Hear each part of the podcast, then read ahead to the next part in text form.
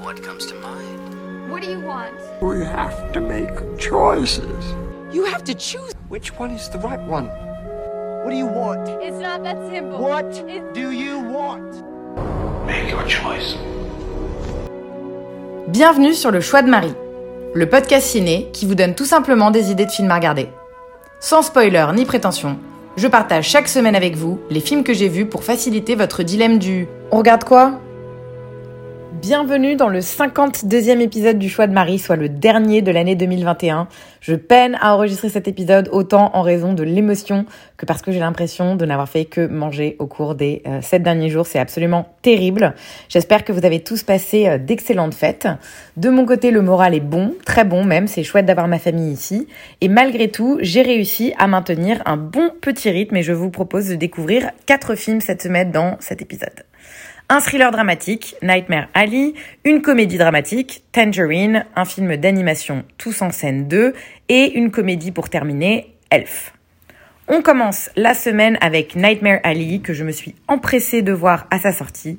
C'est le nouveau film de Guillermo del Toro, le réal du Labyrinthe de Pan, La forme de l'eau, Mimic ou encore Hellboy. C'est un réal toujours assez sombre que je connais finalement assez peu. Je sais pas trop pourquoi, je me suis jamais vraiment replongée dans ce qu'il faisait et je devrais pourtant parce que tout ce que je vois de lui, j'aime beaucoup et la bande-annonce de celui-ci m'a tiré beaucoup beaucoup. Alors qu'il traverse une mauvaise passe, le charismatique Stanton Carslil débarque dans une foire itinérante et parvient à s'attirer les bonnes grâces d'une voyante, Zina, et de son mari Pete, qui est une ancienne gloire du mentalisme.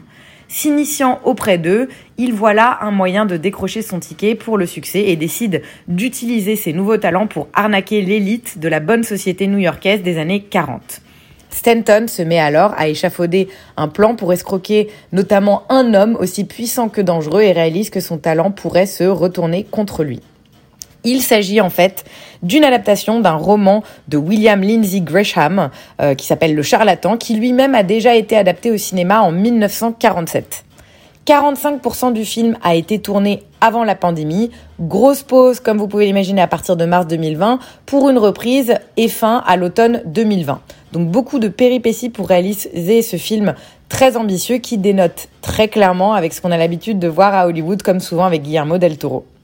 C'est noir, il pleut tout le temps, il fait froid, on ressentirait presque le froid dans la salle de ciné. On enchaîne les spectacles bizarres, les monstres et les escroqueries. C'est un film qui met assurément mal à l'aise et qui nous immerge dans un univers bien étranger et lointain de ce qu'on a l'habitude de connaître.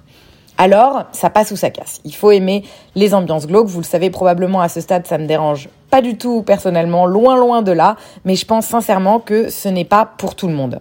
J'ai été absolument conquise. C'est un superbe film noir, film noir pardon, avec un travail de malade sur les décors, les costumes, la photographie qui permet de croire que tout a été construit sur mesure pour les besoins du film. Je pense que ça fait partie des meilleurs que j'ai pu voir cette année. Il risque d'être nominé dans pas mal de catégories aux Oscars. Ça risque d'être annoncé début 2022 et je pense qu'il y figurera pas mal. Et ensuite, l'histoire m'a aussi beaucoup plu. C'est tellement rare les films qui se focalisent sur les bad guys et je trouve ça bien dommage parce que ça donne vraiment une expérience cinématographique différente aux spectateurs. On ressent en fait des choses différentes, je trouve. Moins d'empathie, assurément, que lorsque c'est des personnages héroïques, et beaucoup de condescendance aussi. Et c'est là où le film est fort, c'est qu'il propose des twists narratifs dans son histoire qui sont intéressants, et parce qu'en fait le film se déroule sur plusieurs années. Je vais m'arrêter là parce que sur le plan narratif en tout cas, parce que c'est un film vraiment qui se ressent et qui se déguste. Je veux pas du tout tout dévoiler. Mais euh, c'est vraiment intéressant dans la façon de traiter l'histoire et le fait qu'on suit un personnage qui évolue dans le temps et qui n'est pas toujours tout blanc. En revanche, on va parler du cast qui est oufissime. C'est sans fin la liste des acteurs qui sont dedans. Stanton est joué par Bradley Cooper qui nous offre ici la performance la plus dark de toute sa carrière, je pense. Probablement l'un de ses meilleurs rôles. Je l'ai trouvé excellent, très convaincant dans un rôle hyper intense et je pense fortement qu'il sera nominé. Kate Blanchett illumine chaque pièce extrêmement sombre, soit dit en passant, dans laquelle elle rentre. Elle n'est là que dans la deuxième moitié du film, mais je trouve qu'elle volerait presque la, la vedette à Bradley Cooper. Je peux pas non plus m'attarder sur tout le monde, mais on a ensuite Tony Collette, Ron Perlman, Willem Dafoe, David Strathairn, Holt McCallany ou encore la ravissante Rooney Mara dans la ribambelle d'excellents second rôles du film tous absolument dingues dans leur rôle avec un coup de cœur perso pour Tony Collette et Willem Dafoe qui incarnent parfaitement ici ce qu'on a en tête des forains.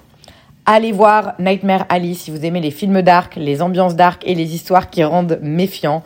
On en ressort clairement euh, dans un mood un peu suspicieux, mais c'est 2h30 d'immersion complète, délectable si vous avez un petit côté émo à l'intérieur de vous. Quelques petites longueurs, soit dit en passant, mais j'ai vraiment passé un excellent moment devant le dernier euh, Guillermo del Toro, Nightmare Alley, qui sortira le 19 janvier prochain en salle en France. Deuxième film de la semaine, j'ai eu envie de trouver un film de Noël non conventionnel. Et vu que je suis officiellement amoureuse de Sean Baker depuis Red Rocket la semaine dernière, je me suis tournée vers sa filmographie et il a un film de Noël à son actif, très peu orthodoxe, vous allez le voir, qui s'appelle Tangerine. C'est son cinquième long métrage, il est sorti en 2015. Cindy et Alexandra sont des prostituées afro-américaines transgenres. Cindy vient de sortir de prison juste à temps pour Noël après une peine de 28 jours et retrouve son amie Alexandra qui lui révèle que son petit ami Chester l'a trompé avec une femme, Dina, lors de son séjour en prison. Cindy décide alors de retrouver Chester et Dina. Voilà pour ce synopsis complètement what the fuck qui vient raconter une histoire hors du commun et nous offre un ovni cinématographique. C'est pas un film qui plaira à tout le monde, loin de là. C'est un tout petit budget, 50 000 dollars, tourné avec un, iPhone 5 dans le quartier de Tinseltown à Los Angeles, près d'Hollywood. Par ailleurs, le casting est composé en majorité de non-professionnels recrutés via YouTube et Vine. Ils sont tous excellents, cela dit. Plus vrai que jamais pour ce casting, finalement, de talents qui ont été repérés sur les réseaux sociaux. Il n'en reste pas moins que ce film a clairement un certain charme. Il nous plonge dans un Los Angeles rarement vu au cinéma, celui des prostituées transsexuelles peuplant Hollywood, ceux qu'on n'entend jamais. Et le mode de production à l'arrache donne un cachet réaliste et immersif qui est absolument fascinant au film. On vit littéralement le temps d'une journée chargée en disputes et en rencontres cheloues, en tout genre, le quotidien de ces laissés pour compte du rêve américain. À son habitude, Sean Baker aime se concentrer sur ces parias du genre humain qui, in fine, se sont formés une famille étant donné qu'ils ne sont acceptés de personne. Il ne nous épargne pas pour autant le côté glauque et tragique de la profession sous des aspects plutôt euh, futiles à la base, ce qui donnerait presque finalement à Tangerine l'étiquette d'un semi-documentaire. Et en parallèle des péripéties de Cindy et Alexandra, qui sont vraiment les deux personnages principaux, on a aussi un autre arc narratif avec un chauffeur de taxi arménien qui donne tellement d'ampleur et de profondeur au film et en fait une œuvre assurément humaine. J'adore ce réal, c'est dingue, je suis vraiment trop contente de voir qu'il me reste encore autant de films de lui à découvrir. Je pense que ça risque de tomber dans les prochaines semaines. Là, ça y est, j'ai, phasé et mon cerveau s'est vraiment mis en mode Sean Baker très très atypique, un film pas comme les autres, ce Tangerine, mais qui moi m'a absolument conquise comme vous pouvez le constater. Je suis pas la seule parce qu'il a remporté le prix du jury au Festival américain de Deauville en 2015. Donnez-lui sa chance si ce film, enfin si cette petite critique vous a plu. Ça dure 1h25, ça se regarde vraiment très très vite. Je vous assure que vous aurez l'impression d'être à LA, un LA peu conventionnel, je vous l'accorde, mais euh, ça fait voyager comme film. Tangerine est dispo en VOD à la loc et à l'achat sur Apple TV, Canal VOD et Universiné. Le 24 décembre après-midi, il faisait moche à Los Angeles. Ça arrive parfois et ma sœur et moi avons donc eu un gros moment régressif. On a été au cinéma voir Tous en scène 2. Film d'animation des studios Illumination Entertainment, c'est toujours Garth Jennings qui est aux commandes comme pour le premier, que j'avais absolument adoré. C'est vraiment un des feel good movies par excellence pour moi. Je vous le recommande chaudement si vous ne l'avez pas vu on retrouve Buster et sa troupe qui ont réussi à faire du nouveau théâtre Moon la salle de concert à la mode. Mais il est aujourd'hui temps de voir les choses en plus grand et de monter un nouveau spectacle dans la prestigieuse salle de théâtre de la Crystal Tower à Red Shore City qui est en fait un équivalent de Las Vegas. Accompagné de sa troupe, on retrouve Rosita, la mère de famille nombreuse, Ash, la roqueuse porc-épine, Johnny, le gorille romantique, Mina, l'éléphante à la timidité maladive, sans oublier l'incroyable Gunter, le cochon le plus extraverti de la profession. Buster va devoir ici trouver comment se frayer un chemin dans les bureaux inhospitaliers de la prestigieuse Crystal Entertainment Company et atteindre son directeur, le loup du showbiz qui s'appelle Jimmy Crystal et qui règne en tant que véritable nabab. Bon bah écoutez, ça a eu plus que l'effet voulu. Cette, suite m'a mis d'excellente humeur. C'était vraiment parfait pour se mettre dans le joyful mode de Noël.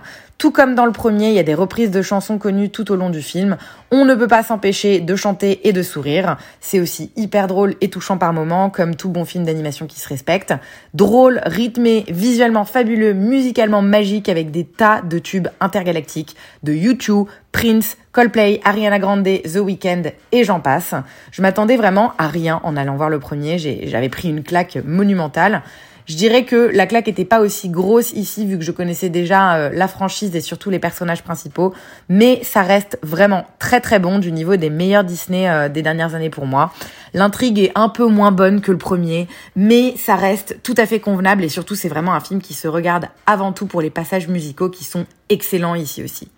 Parlons un peu des voix. On retrouve le casting 5 étoiles du premier. Matthew McConaughey, Taron Egerton, Reese Witherspoon, Nick Kroll et Scarlett Johansson. Mais il y a aussi de nouvelles, voix et de nouveaux acteurs bien sympas.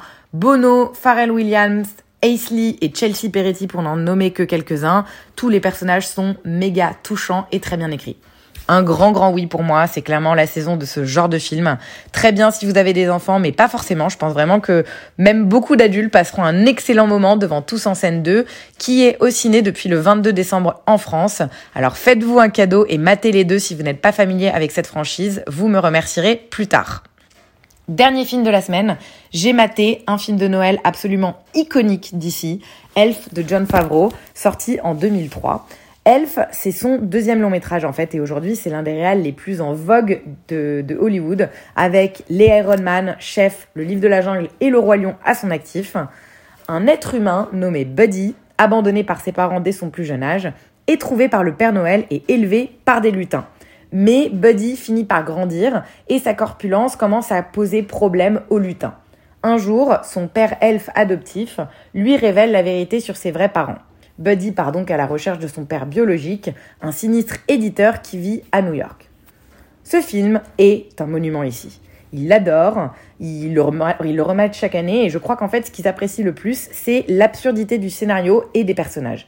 Parce qu'en fait, Elf, c'est l'histoire d'un adulte qui se comporte comme un gosse et qui fait des trucs débiles pendant une heure et demie et il nous offre bien sûr au passage une morale mielleuse et pleine de bons sentiments.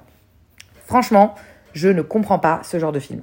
Je connais tellement de gens intelligents, cinéphiles et avec des plutôt bons goûts dans l'ensemble qui vénèrent ce film ici. Et donc j'ai voulu lui donner sa chance, mais j'ai trouvé que c'était d'une nudité rare.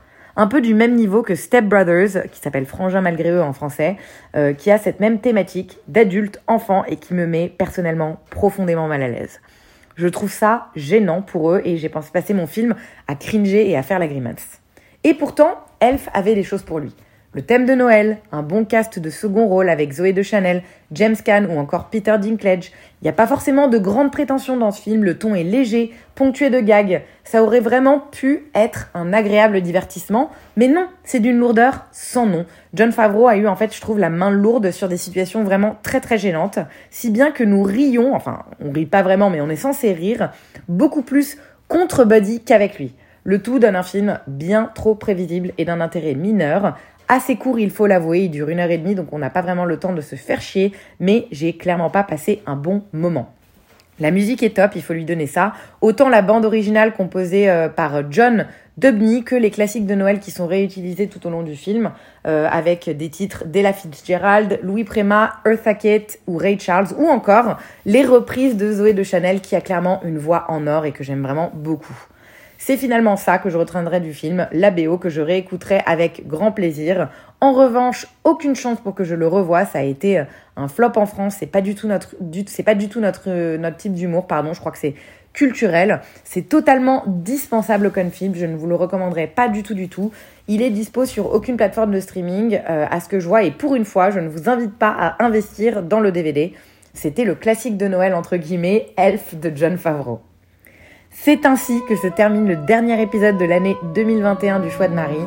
J'avais commencé cette aventure la première semaine de l'année, donc ça fait maintenant un an et 52 épisodes que l'on passe un petit quart d'heure ensemble toutes les semaines.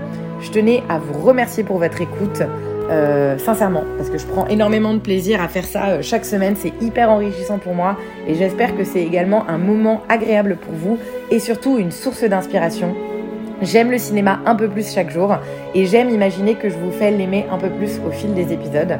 ça reste un projet euh, passion sur le côté plus qu'autre chose pour moi à ce stade. On verra ce que 2022 réserve au choix de Marie.